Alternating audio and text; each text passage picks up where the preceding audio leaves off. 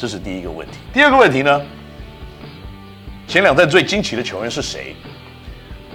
我其实刚刚已经讲了，高国豪以及林志杰，他们两个人呢，代表的是完全两个不同方向的东西。在第二站里面，我看到了林志杰，他仍然起跳的速度、弹跳的能力、拼抢的精神、打球的态度。还是符合野兽的名称，Yes。更重要一点，他现在已经不是那时候的野兽，他是现在的充满了统筹、观察，然后呢，利用对方的弱点来加以攻击的野兽。所以在他这么高的年龄里面，可以持续有这样子高档的表现，他让我非常的惊讶。那在彩虹的另外一端呢，就是高国豪。这么年轻的年龄，居然可以在最大的舞台、最关键的时刻，一直有让人惊讶的表现，而且他有源源不绝的这样子的一些攻击的能力。所以，一个是好像大家认为他应该退休了，可是他是在做日正当中的事情。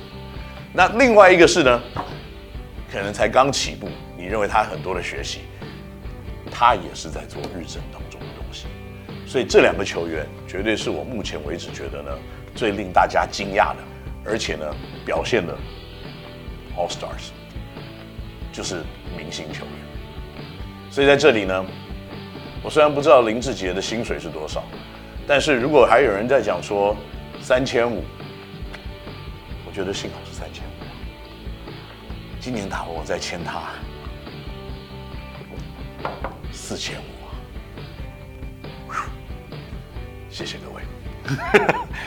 接下来呢，我们要讨论一件事情啊，就是在今年的这个球季里面呢，其实工程师队还蛮幸运，我们得到蛮多的个人的奖项、团队的奖项，最佳主场，那最佳防守第一队又高国豪，那可是呢，有一个奖项，年度最佳教练由林冠伦得取，有没有想过他会得到年度最佳教练吗？当然有想过，为什么林冠伦可以拿到年度最佳教练呢？因为呢，在去年我们成军的时候，大家都觉得我们成球队就是一群别人不要的人。虽然我不这样认为啦，我们把它聚在一起了，然后呢，我把它交给了一个原来在高中不是抱抱歉，国中女篮队的教练的前职业选手，让他来带一群可能球季快要开始了，手上还没有合约的球员。那经过了一年的整合，一年的经验，第二年，我们达到了例行赛的第一名。很多人讲啊，冠伦，你手上一手好牌啊，前上半球你怎么打这种球啊？这什么教练啊？抱歉，我记得我们球队去年成军的时候，人家说我们是杂牌军啊。我我们好像没有没有真正换太多张牌，我们手上还是原来那副牌。那为什么去年我们是？BG，今年我们变成一手好牌了。那一手好牌是怎么发生的呢？训练、球员发展、持续加强的个人能力的补强，这是谁的功劳？教练团。这是谁在做的？教练团。所以冠伦可以拿到年度最佳教练，就像我第一次 interview 他的时候是一样的。我发现，冠伦是一个有目标、有计划、源源不绝的能源，然后一直会执行到达到目标为止的一个年轻人，而且他非常的有系统性跟计划性，跟很多我们看到的教练是不一样的。那当然，冠伦有很多学习的地方，譬如说他今年在球员跟教练的责任的分配是。进步的非常的多，他在训练的计划、责任的分配，然后去 check 每个球教练有没有做到他该做的，他进步了很多。他在今年的调度，我认为进步了很多。所以，一个把可能大家认为不是一群非常强的球员整合一起，然后可以把外援用到淋漓尽致，然后组织起来，拿到年度例行赛第一名的一个成绩，实至名归，他应该当年度最佳总教练。我认为，在今年的很多奖项里面呢，很多人忽略了团队的战绩在个人奖项应该扮演的重要性。这些事情我们可以接下来呢，再跟慢慢的来沟通。那冠伦今年呢，带领球队拿第一名，他该不该得年度最佳总教练？我当然认为，林冠伦教练，我认为是在国内呢，慢慢的会看到他在篮球上面的执着，他的智慧，还有他的经验的学习，会让他在这个方面会有更好的一个成绩的。所以这边也非常的恭喜他拿到年度最佳总教练。那至于最后一，你要害我是不是？没有拿下年度最佳 GM，会不会觉得可惜？不要笑，笑是怕笑我没拿到，是不是？没有，我我认为这个对我说起来，奖项个人奖项从来没有在我的脑袋闪过一秒钟。我当时要做这个工作的时候呢，我其实只有几个想法，第一。国内还没有赚钱的篮球队，我只是想说，我们可以成为有史以来第一个可以赚钱的篮球队。第二，我个人认为台湾还没有一个真正过去呢职业水准待遇的一支篮球队。那也许在去年呢，很多的球员他们自己本来的想法，啊，我本来在这个球队赚六万块钱，那你。给我多少钱？我就直接讲说，你在那边赚六万，我给你七万。你现在没有合约嘛？你也拿不到合约嘛？我比你原来的合约再多一万，你愿不愿意？那当然大家就非常的满意啊，大家都很高兴。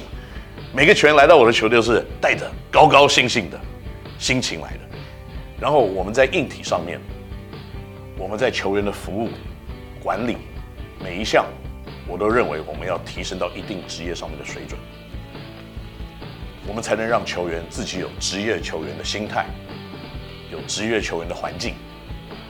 那所以呢，在这些东西的前提之下，我的目标从来没有是要得到任何个人奖项，因为得到个人奖项呢，它算是一个 bonus，但是我从来没有看过这个 bonus 过，我也没有想到会有这样子的奖项去争取。所以，这个对我说起来，说真的，没有什么真正的重要性。